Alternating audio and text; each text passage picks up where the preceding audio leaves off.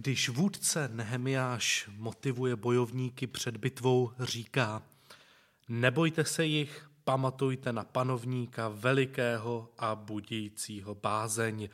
Bojujte za své bratry, syny a dcery, ženy a domy. Nehemiáš 4.8 Naše zbožnost není jen poklidná, rozjímavá, meditující, umývající se a sloužící. Dnes bych vám chtěl z toho pokladu biblické moudrosti vytáhnout něco málo o bojující zbožnosti. O zbožnosti, která zabíjí draky a vysvobozuje princezny, ničí terminátory a zachraňuje budoucí svět, obětuje se, aby donesla prsten do hory osudu a zachránila kamarády. Je mnoho různých bojišť, na kterých bojujeme na modlitbách. Za celý svět, za naši planetu, za náš národ a jeho představené, za město, za sbor, přátelé, rodiny. Ale ten boj s velkým B, za který máme v prvé řadě zodpovědnost a od kterého se odvíjí všechny další boje, je boj na poli našeho srdce. Boj o našeho vnitřního i vnějšího já.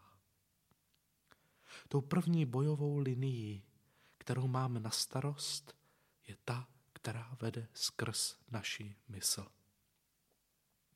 Vždyť to, že navenek zhřešíme, nebo se zachováme nezrale, bývá jen důsledek toho, že jsme nebojovali a nevybojovali boj v naší mysli. To, co řekneme nahlas, jsme už dávno měli ve svém srdci. To, co uděláme svými činy, mělo vždy připravenou půdu v naší mysli. Neznám překvapivé hříchy. A když náhodou sám sebe a druhé nějakým hříchem zaskočím a překvapím, tak je to jen proto, že neznám svou mysl a své srdce. Všechny bitvy začínají tam. A tak pojďme dnes společně s Apoštolem Pavlem přemýšlet o boji v té první linii.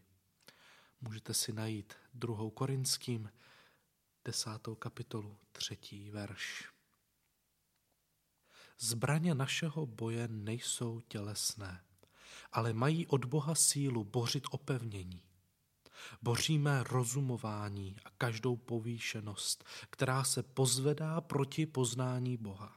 Uvádíme do zajetí každou myšlenku, aby byla poslušná Krista. Několik pozorování tohoto textu. První. Zbraně našeho boje nejsou tělesné. Tak Pavel začíná. Je to tedy boj na úrovni myšlenek, ne těla.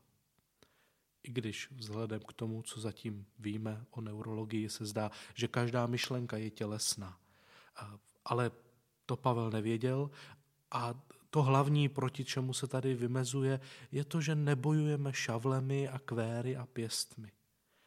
Jde mu o to, že jde o mentální boj. O boj myšlenek proti myšlenkám. Druhé pozorování. Mají od Boha sílu. Naše zbraně mají od Boha sílu.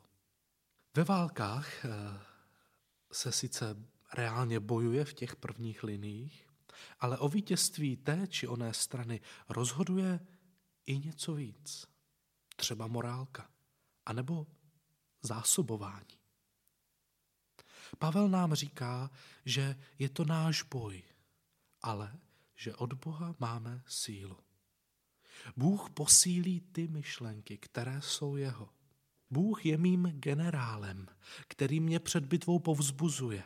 Má motivační řeč, tak jako Nehemiáš a Gladiátor a William Wallace nebo Aragon. A Bůh je můj zásobovač, který mi dává každý den sílu. A tak přesto, že se namáhám já, nikdy nemohu říct, že jsem to zvládl já. Bůh dává sílu. posílí ty myšlenky, které jsou jeho. K čemu sílu? Třetí pozorování. Je to síla bořit opevnění. Boříme rozumování a každou povýšenost, která se pozvedá proti poznání Boha. Zase jde zde o myšlenky. Dokonce o celé zhluky myšlení, které jsou chybné, hříšné a vzpírají se Bohu. Pavel si tyto zhluky myšlenek představuje jako opevněná místa. Vezměte si třeba závist. Jedna myšlenka ji spustí, jako bych do ní vstoupím, a na to se nabalí pár dalších závistivých pohledů a ejhle, právě jsem strávil pár desítek minut v závistivém sledování sociálních sítí. Chytil jsem se do pevnosti závisti. A nebo mám v mysli pevnost sexuálních představ, které vulgárně karikatizují a převrací krásu svaté sexuality. A druhou lidskou bytost redukují na pouhý objekt mého zájmu. Mám v mysli pevnost sebelítosti a sebenenávisti, takové místečko, kam si sednu do rožku v takové galerii a všude okolo mě visí diplomy mých neúspěchů. A ty diplomy jsou proloženy takovými zaoblenými zrcadly, která mě znetváří. A jsem schopen strávit hodiny v této místnosti. Nebo pevnost pomsty, kde stojí tarče ve tvaru mých nepřátel, označeny jejich jmény a po nich házím hněvivé pohledy a občas i něco ostřejšího. A zase jsem schopen v této pevnosti se trvat klidně několik let svého života. Vždy se do ní v myšlenkách vrátit. A nebo pevnost výčitek svědomí, kde na mě ze zdí křičí pozůstatky mých, sice prý odpuštěných, ale stále připomínajících se hříchů. jaké další myšlenkové pevnosti, vzpírající se boží pravdě a boží lásce máte ve svých myslích. Jak konkrétně s nimi Pavel bojuje? Čtvrté pozorování textu.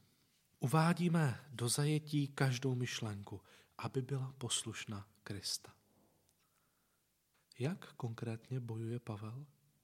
Všimněte si, že nebojuje proti celé pevnosti najednou, ale proti jednotlivým myšlenkám. Tady a teď, v tuto chvíli, dneska dopoledne, mě napadlo se litovat. A tato myšlenka je součástí pevnosti do v mé mysli.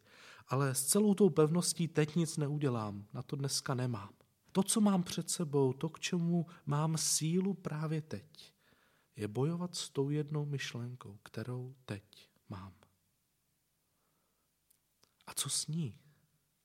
Když už ji tedy zachytím, co dělá Pavel? Zabíjí je? Ničí? Vypudí z hlavy? Ne. Žádné potlačení, žádné vytěsnění. Vždyť jsem to já. Co by ze mě zbylo, kdybych každou hříšnou myšlenku zabil? No nic by ze mě nezbylo. Pavel myšlenku nezabíjí, nepotlačí, nezničí. Obrazně ji uchopí, zajme, spoutá a přivede k Ježíši Kristu. A řekne, Ježíši, ty buď pánem této myšlenky. A tato myšlenka se má podřídit Kristu a stát se mu poslušnou. Jak to může vypadat? Cílem Ježíše je, aby daná myšlenka byla získána na naši stranu. A tak výčitka svědomí je poslušně přepsána na myšlenku o odpuštění. A myšlenka sebelítosti je poslušně přepsána pravdou o tom, že jsem božím dítětem. Závistivá myšlenka vzdá poslušně chválu za dobré věci, které Bůh dělá pro mě i pro druhého. A pyšné myšlence spadne hřebínek a tak dále.